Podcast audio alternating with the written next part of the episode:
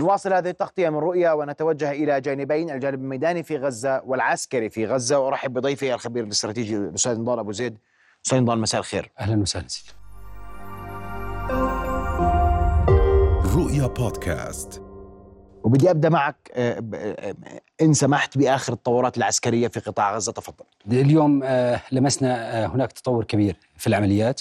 معظم العمليات كانت مت- متركزة على ال- المحور الشمالي. وبالتحديد آه، في المناطق المناطق من من معبر إيريز إلى جباليا إلى آه، الشاطئ وباتجاه آه، مدينة غزة بشكل كامل. ما ظهر اليوم وبشكل جلي وظاهر بشكل كبير أن الجيش الإسرائيلي يتعمد التقدم باتجاه المناطق الشمالية وبالتحديد يريد ال- ال- الجيش الإسرائيلي الذهاب باتجاه مناطق على ما يبدو من هذه ال- المناطق. بالتحديد من من معبر إيرز آه، شمالا باتجاه جباليا من مناطق شمال غرب. نتحدث عن عن عن عن شمال قطاع غزة وهو مركز والعمليات الرئيسية لقوات الاحتلال وهي تركز على هذه المنطقة نعم. وأنا ب... وأنت تتحدث تحدث عن جباليا جباليا تتعرض لقصف مستمر ومتواصل ومتكرر رغم مجزرة الأمس التي آه، أحدثها الاحتلال لماذا؟ يعني أعتقد ان هذه المنطقة منطقة جباليا بالذات وبالتالي وشمال جباليا بالتحديد، هذه المنطقة أصبح هناك استعصاء لقوات الاحتلال من الدخول فيها. على ما يبدو أن قوات الاحتلال لا تريد الدخول في ال- المدينة في مدينة جباليا بل تريد الذهاب إلى تخطي المدينة. آه، منطقة كثيفة بالسكان من ناحية، من ناحية أخرى طبيعتها ال- ال- ال- ال- الجغرافية آه، طبيعة سهلية الا انها كثيفة بالمباني المترامية، فما بالك إذا ما أخذنا بعين الاعتبار ان إذا, إذا, إذا قرر أنه يريد شطب جباليا يعني هلا- تقول لي بدي أتجاوزها صح؟ نعم يعني عسكريا يريد أن يمر من شمال القطاع باتجاه مدينة غزة مباشرة أم باتجاه يعني بأي اتجاه يريد بس؟ إذا ما أخذنا بعين الاعتبار أن القوات الإسرائيلية تتقدم من الشمال باتجاه جباليا ومن جباليا بالتحديد تريد تخطي هذه المنطقة والاتجاه باتجاه مدينة غزة. إذا عرفنا الهدف الرئيسي للقوات الإسرائيلية نستطيع ان أن نصل إلى نقطة أن القوات الإسرائيلية لا تريد الدخول في المدن. وبل تذهب باتجاه التخطي، تدمير هذه المدينة بالكامل. تدمير جباليا بالكامل, بالكامل من خلال القصف. وهذا ما يفسر سبب القصف الكثيف على جباليا في فترة ال 24 ساعة ال- الماضية. وبالتالي هو يريد تدمير المدينة بالكامل وتخطيها تجنبا للخسائر في في صفوف قواته. آه، آه، لا يريد آه، من قواته الدخول في المدن ولا يريد الحرب داخل المباني ال- المهدمة و- والمهجورة وبالتالي هو يريد تخطي جباليا والاتجاه من هذا المحور إلى شمال غزة زي ما هو ظاهر على الخارطة. هناك أيضا نقطة ملفتة للانتباه لاحظنا أن قوات أخرى من جيش الاحتلال اتجهت من منطقة زاكيم أو بالتحديد من قاعدة زاكيم إلى مخيم الشاطئ وبالتحديد عند شارع عشر وهذا الشارع هو الشارع الموازي آه، لطريق صلاح الدين التي تكلمنا عنها سابقا. وبالتالي نستطيع الوصول إلى أن القوات الإسرائيلية على هذا المحور تتجه باتجاهين متوازيين بحيث أنها تصل إلى شمال غزة. وبالتالي آه، آه، إحاطة غزة من المنطقة الشمالية. أنا أعني غزة المدينة. لماذا يريد غزة المدينة؟ لأن غزة المدينة على ما يبدو أن ال- ال- القوات الاحتلال لديها معلومات كثيرة عن أن هناك عمليات قوية في مدينة غزة وأن قيادات المقاومة يبدو أن تدير العمليات من هذه المدينة بالذات إلا أنه يأخذ بعين الاعتبار. آه، الكثافة السكانية لهذه المدينة وبالمناسبة آه، الكثافة السكانية من أعلى الكثافات السكانية في العالم هي هذه المنطقة. بعض الاستطلاع أو بعض الدراسات أشارت إلى أن آه، 417 نسمة لكل كيلومتر مربع وبالتالي هذا رقم كبير جدا. إذا ما أخذنا بعين الاعتبار أن القوات تضغط آه، من معبر إيرز إلى جباليا وتخطي جباليا باتجاه شمال آه، آه، مدينة غزة ومن آه، منطقة زكيم باتجاه شارع عشرة باتجاه شمال غزة. إذا هناك انفتاح باتجاه جنوب مدينة غزة. ما التفسير لذلك ال- ال- ال- التفسير؟ يعني ترك ترك منطقة جنوب غزة. بالضبط. الآن يبدو أن ال- الاحتلال يهدف من خلال هذه العملية أن إلى ترك مجال للعدد ال- ال- ال- السكان الموجودين في غزة منفذ جنوبي للذهاب إلى البريج الانصراط ما هي كلها مناطق تعرض للقصف. نعم صحيح. لكن هو يريد ترك منفذ لسكان مدينة غزة بالتحديد للذهاب جنوبا حسب ما أعلن أكثر من مرة. ما يفسر كلامنا هو أن أين يقع وادي غزة في هذا ال- في في, في هذا ال- في, في هذا؟ وادي غزة بالتحديد هو جنوب مدينة غزة مترامي يقطع يقطع من من شرق آه، آه، غزة بالتحديد من حدود آه، قطاع غزة مع غلاف غزة إلى شاطئ غزة آه، بالضبط.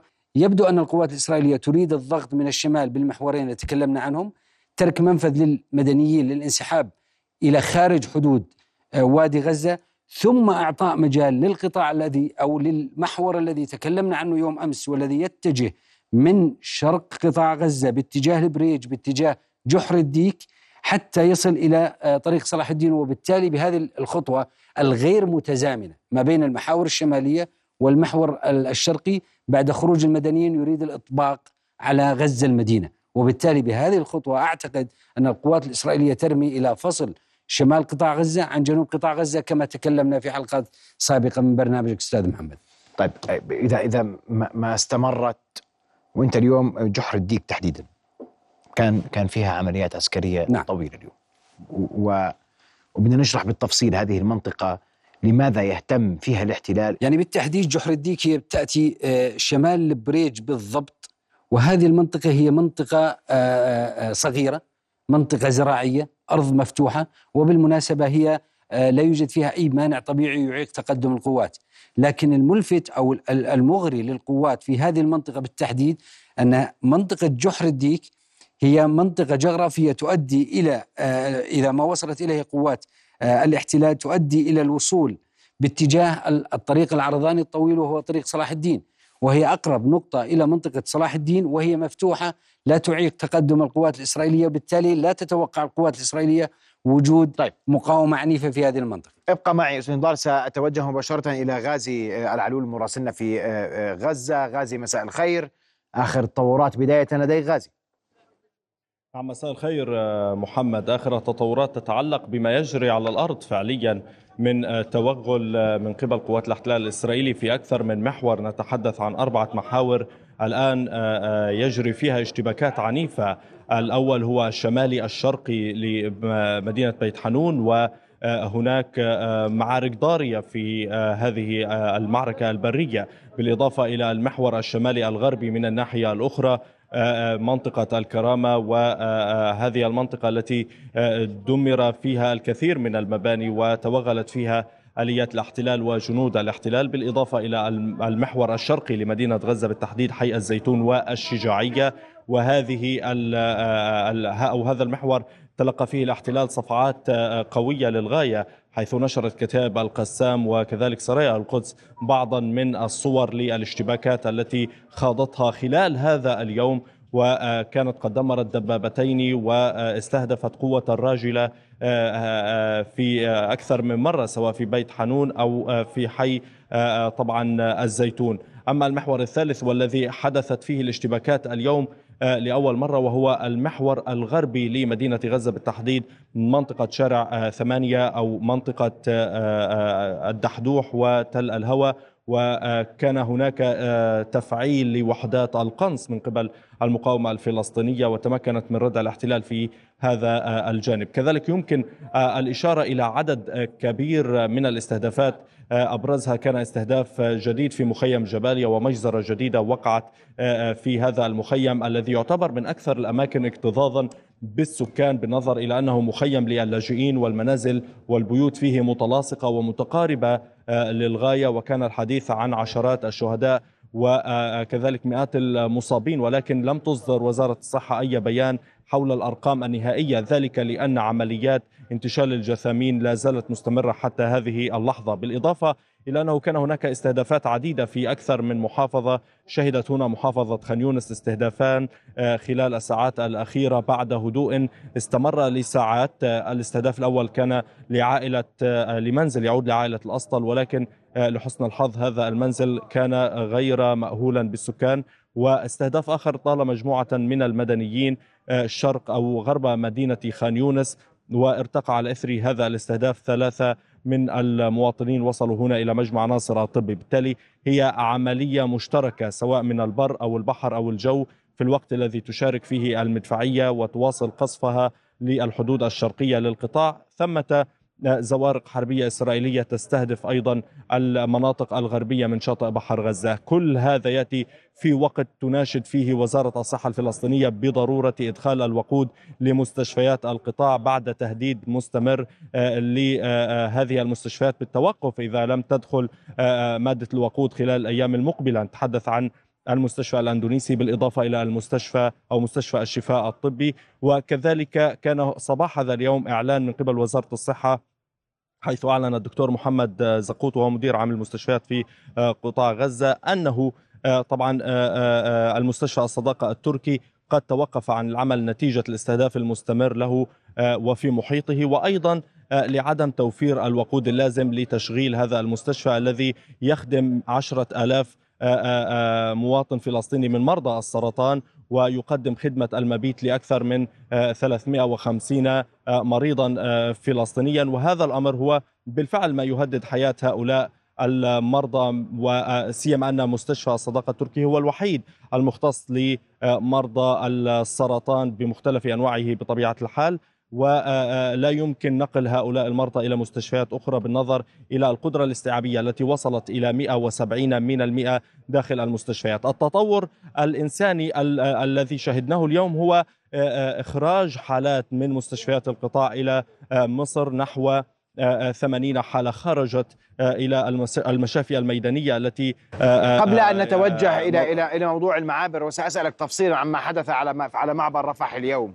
اليوم تحدثت عن استهدافات متكررة على عدة محاور والمقاومة تتحدث عن عمليات عسكرية مستمرة وعن اشتباكات مسلحة ضارية ما بينهم وبين قوات الاحتلال هل هناك معلومات في قطاع غزة؟ إذا ما كانت هذه القوات التي اقتحمت هذه الأماكن تسيطر على الأرض هناك أم أنها تك يعني معركة كر وفر هي بالفعل محمد معركة كر وفر الاحتلال الإسرائيلي لا يستطيع المكوث في المحاور التي يقاتل فيها لمدة طويلة ومدة زمنية أطول من اللازم نظرا لأن المقاومة الفلسطينية ترصد كل التحركات على الأرض سواء من خلال الطائرات المسيرة المستخدمة لجمع معلومات استخباراتية أو حتى عن طريق المقاومين الفلسطينيين الذين يخرجون من فوهات الأنفاق التي يدعي الاحتلال أنه دمرها بشكل كامل.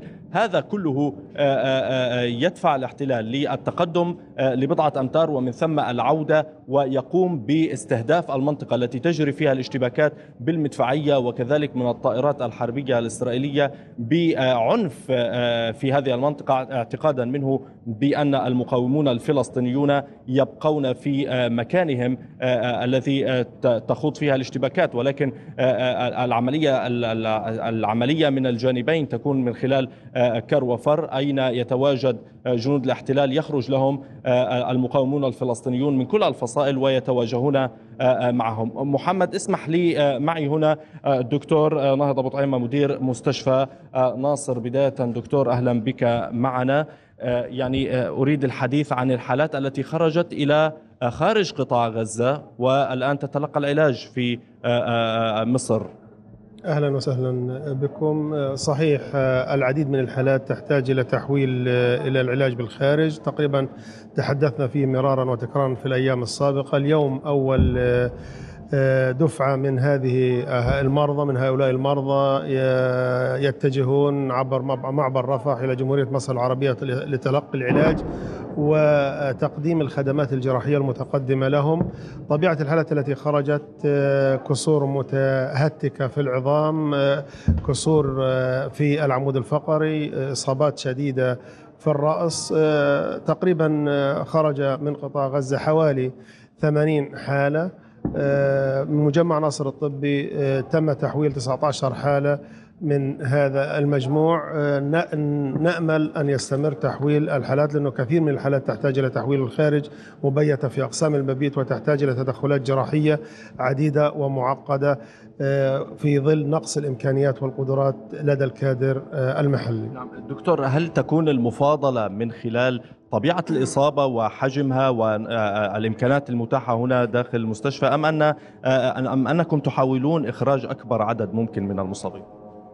نعم تكون هناك مفاضلة. من من الجرحى يحتاج إلى تدخلات جراحية متقدمة آه، وتحتاج إلى كادر ذو خبرة في هذا المجال في مجالات معينة مثل آه، جراحات العمود الفقري وجراحات العظام آه، الترميمية للعظام. آه، ومن طرف آخر نحتاج إلى إفراغ آه، بعض الأسرة لأن الأسرة ممتلئة في المستشفيات ونحتاج إلى استكمال العلاج لهؤلاء المرضى لإتمام شفائهم. نعم دكتور ظهرت تقارير تقول بأن عدد من المصابين الفلسطينيين الذين آه، آه، آه، انتقلوا إلى المستشفيات هناك قد استشهدوا نتيجة تعثر الإجراءات ربما أم أن حالتهم لم تكن يعني تستحمل هذا الطريق وهذا السفر؟ الكثير من الحالات آه، كما تحدثنا هي حالات حرجة جدا في مستشفيات قطاع غزة ومبيتة في أقسام العناية المركزة. تحويل هذه الحالات آه، السفر الطويل والانتظار لساعات آه، في الإسعاف قد يعرض حياتهم للخطر وقد يستشهدوا. الكثير من الحالات استشهدوا وهم ينتظروا التحويل إلى الخارج. الكثير منهم تم كتابة لهم تحويلات للعلاج بالخارج لاستكمال علاجهم ولكن آه، استشهدوا لا حول ولا قوة إلا بالله. طب دكتور آه، أريد سؤالك حول آه، قضية المنع الأمني. هؤلاء مصابون غالبيتهم من المدنيين والأطفال وكذلك النساء ويمنع الاحتلال إدخال بعض الحالات. اليوم آه، كما قال رجال الإسعاف إن أربع حالات رفض الاحتلال إدخالها إلى مصر. ما موقفكم في هذا الإطار؟ الكثير من الحالات تم رفض مرافقيهم وليس فقط المرضى. يوجد عدد من المرضى تحولوا بدون مرافقين. بدون مرافقين وهذا لمنع الاحتلال آه، من آه، مرافقة ذويهم وهذا ي- يمثل عبء كبير. إذا كان الجريح يحتاج إلى تحويل الخارج ويحتاج إلى عمليات أو تدخلات جراحية معقدة لا نستطيع إتمامها في قطاع غزة نتيجة نقص الإمكانيات والقدرات اللازمة لهذه- الشريحة من المرضى. هل هناك عدد أو إحصائية ممكن رصدها في آه، ما يتعلق بالحالات التي تحتاج للخروج إلى آه، مصر أو الضفة الغربية لتلقي العلاج؟ العدد كبير جدا المستشفيات ممتلئة مدة مكوث المرضى في المستشفيات كبيرة جدا. آه، لا يوجد أي سرير فارغ الآن في مجمع ناصر الطبي وكذلك في المستشفيات الأخرى. آه، الكل يرى أن المرضى موجودون في الممرات وفي الساحات آه، ويحتاجون إلى تحويل لأن آه، أغلب المرضى ال- الكثير من المرضى يحتاج إلى تدخلات جراحية متقدمة وخصوصا مرضى العظام يحتاجون إلى جراحات ترميمية للعظام وجراحات تجميل وكثيرة وعديدة لكثير من المرضى الموجودين داخل الأقسام المبيض. دكتور سؤالي الأخير. هناك حديث يدور حول آه، آه، إمكانية توقف مستشفى الشفاء مثلا أو المستشفى الأندونيسي وكان هناك توقف لمستشفى الصداقة. آه، المرضى هناك إذا لا سمح الله ما حدث هذا الأمر وتوقفت المستشفيات عن العمل هل يمكن لمجمع ناصر الطب استقبال هذه الحالات أم أن القدرة الاستيعابية لا, لا تسمح بذلك؟ القدرة السعبية لمجمع ناصر الطبي في الوقت الحالي لا تسمح باستقبال أي إصابة جديدة آه، لأن تقريبا انشغال الأسرة في المجمع أصبح 130% نحن ضاعفنا عدد الأسرة أكثر من مرة وضاعفنا أسرة العناية المركزة أكثر من مرة ولا نستطيع استقبال أي مريض جديد في المجمع. الآن آه، لا يوجد أي سرير لإدخال مرضى. المرضى آه، موجودون في قسم الطوارئ. لا نستطيع إدخالهم لأقسام المبيت لأنه لا توجد لدينا أسرة فارغة في المجمع. الكثير من الإصابات تحتاج إلى تحويل. الكثير من الإصابات تحتاج إلى عمليات عديدة. نجري يوميا 30 إلى 40 عملية جراحية ما بين عملية عظام جراحة عامة وجراحات تجميل. يوميا قسم العمليات يعمل على مدار الساعة لإجراء العمليات وإنقاذ هؤلاء المصابين. الكثير من المرضى مرضى حروق نسب تتفاوت من 20 إلى 60% وهذا هؤلاء المرضى يحتاجون إلى دخول إلى قسم العمليات يوميا للغيارات اليومية لهم في قسم العمليات كون قسم العمليات أكثر آه، أقل آه، التهابات وأقل عدوى لهؤلاء المرضى الذين يحتاجون منا غيارات نظيفة وتطهير للجروح أفضل من أقسام المبيت المبيتين فيها.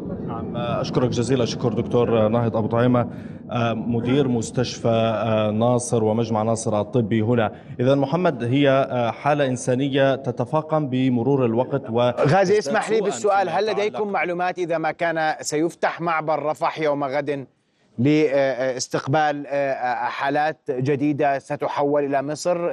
هل هناك معلومات حول هذا الموضوع غازي؟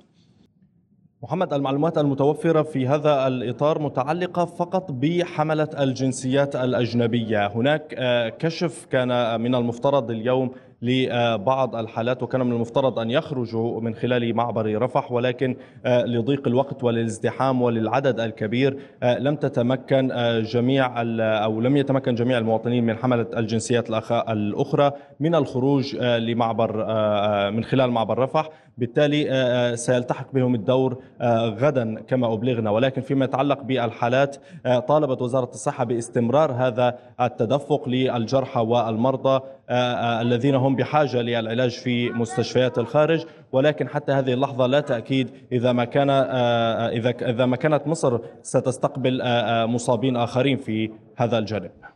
نعم. أشكرك كل الشكر غازي العلول مراسلنا من خان يونس كنت معنا مباشرة من قطاع غزة. أشكرك كل الشكر غازي. أعود لك أستاذ نضال آه، محاور أربعة آه، وقبل ذلك أسألك عن المشهد الذي كل ليلة بنشوفه القنابل المضيئة. نعم. والتوصيف العسكري لهذه القنابل المضيئة التي يستخدمها الاحتلال كثيرا في ساعات الليل في قطاع غزة. نعم شاهدنا هذا المشهد آه، كثيرا حسب ما رشح من من وسائل الإعلام في المناطق الشمالية من قطاع غزة.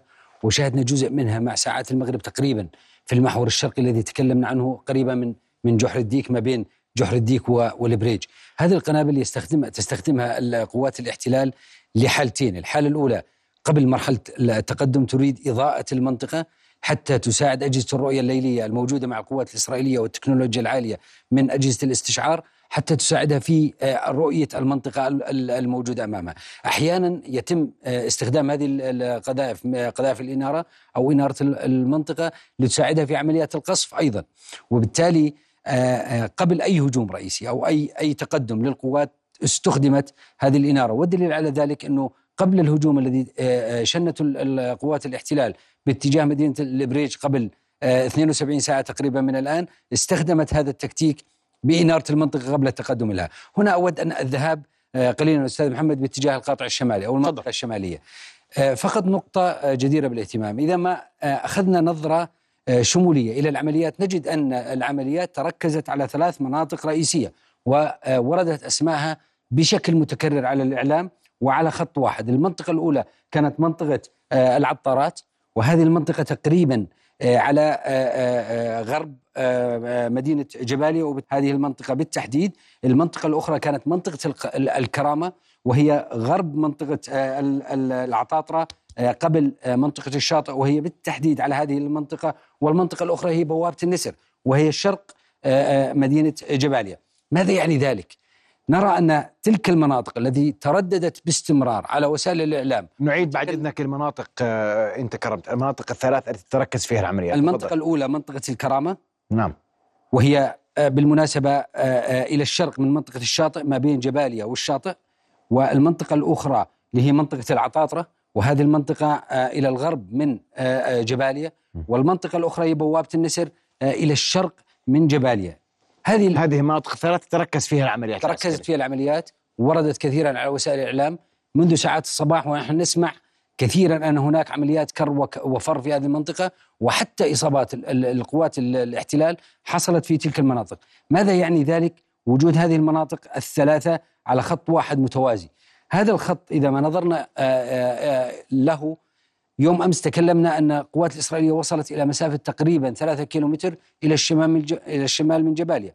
الآن نتكلم عن خط جديد متوازي تنتشر فيه هذه الثلاث مناطق الرئيسية، بالتالي نستطيع الوصول إلى أن القوات الإسرائيلية تقدمت نوعا ما إلا أن هذا التقدم لم يتجاوز مسافة الواحد كيلو متر جنوب أو غرب منطقة آه، أو قرية جبالي.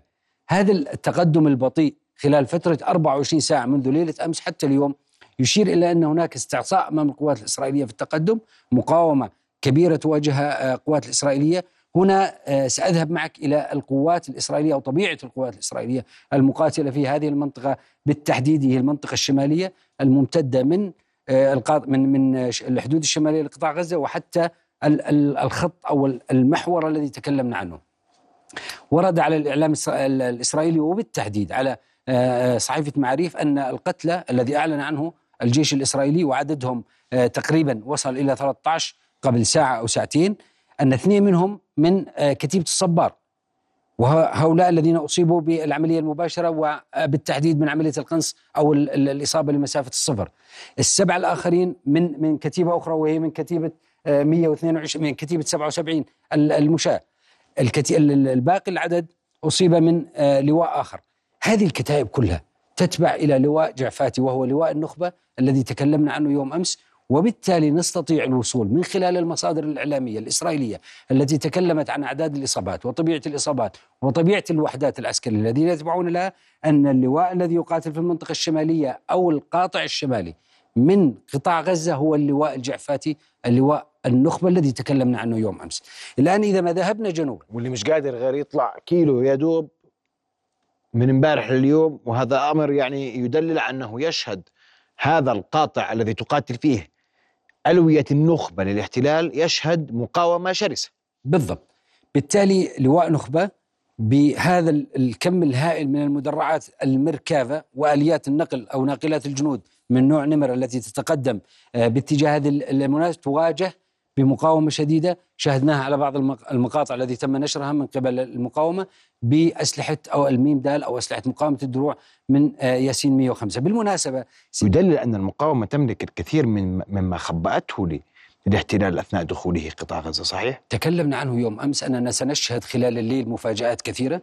وقلنا أن هناك المفاجأة ستكون في هذه هذه العبوة المضادة للأفراد بحسب توصيف آه، آه، آه، ال- ال- الجهاز الإعلامي للمقاومة الاعلام العسكري الذي تحدث عن استهداف قوة للاحتلال بهذه ال- القنبلة. بالمناسبة ال- ال- السلاح الذي تم استخدامه أو الذي ورد كثيرا على الاستخدامات من قبل القوات الإسرائيلية هو وهذه عبوات تدميرية عالية التدمير وتستخدم ضد ال- ال- التجمعات البشرية وكما ظهر من خلال الفيديو الذي تم نشره من قبل ال- ال- المقاومة وشاهدنا عمليات ال- ال- الاستهداف تمت إلى التجمعات البشرية أو التجمعات الجنود وليس للمدرعات لأن المدرعات تم مواجهتها بسلاح الميم دال ياسين 105 بالمناسبة سلاح ال- ال- الميم دال آه، ياسين 105 هو آه، آه، بالأصل هو صاروخ ال RPG 7 وهو آه، روسي الصنع المسافة ال- ال- أو أقصى مدى لهذا السلاح هي 250 متر وأكثر مدى آه، فعالية لهذا السلاح هي 150 متر. أعني بأقصى مدى فعالية أن دقة الإصابة تكون أعلى على مسافة ال 150 متر. هذا السلاح أعلنت عنه ال- المقاومة منذ 2004 على- ل- لدخوله آه، بالمقاومة إلا أنه تم تطويره وتم استحداث قوة تدميرية أعلى حتى تستطيع مواجهة ناقلة النمر أو دبابة المركافة عالية الت- التدريع. كل ما يحدث الآن هل يشير إلى أن الاحتلال يحقق أي أهداف عسكرية آه، حقيقية على الأرض؟ برأيك؟ رغم الإعلانات ال- الإسرائيلية المتكررة لأنني لا أعتقد أن هناك آه، آه، تقدم كبير للقوات الإسرائيلية وأن المقاومة ستتصاعد. أتوقع خلال ال 24 ساعة القادمة أن يكون هناك المزيد من الخسائر في القوات الإسرائيلية، المقاومة بدأت تحسن من مواقعها وبالتالي سنشهد مفاجآت زي ما قلنا يوم أمس شهدنا مفاجآت في ال- الأسلحة وشهدنا مفاجآت في المكان. أعتقد أن مفاجآت ليلية ستحدث هذه الليلة وبالتحديد على القاطع الشمالي من العمليات. أشكرك كل الشكر نضال ابو زيد الخبير الاستراتيجي والعسكري على وجودك معنا ليلى سنتحدث أكثر غدا حول تفاصيل جديدة. ان إن جدت الأمور ونأمل دائما كل آه، آه، آه، الشكر لك ونأمل دائما للمقاومة الفلسطينية في غزة. النجاح في كل ما تفعل وهي تفعل آه، كل ما آه، حلمنا به يوما. أشكرك كل الشكر مرة أخرى نضال رؤيا بودكاست.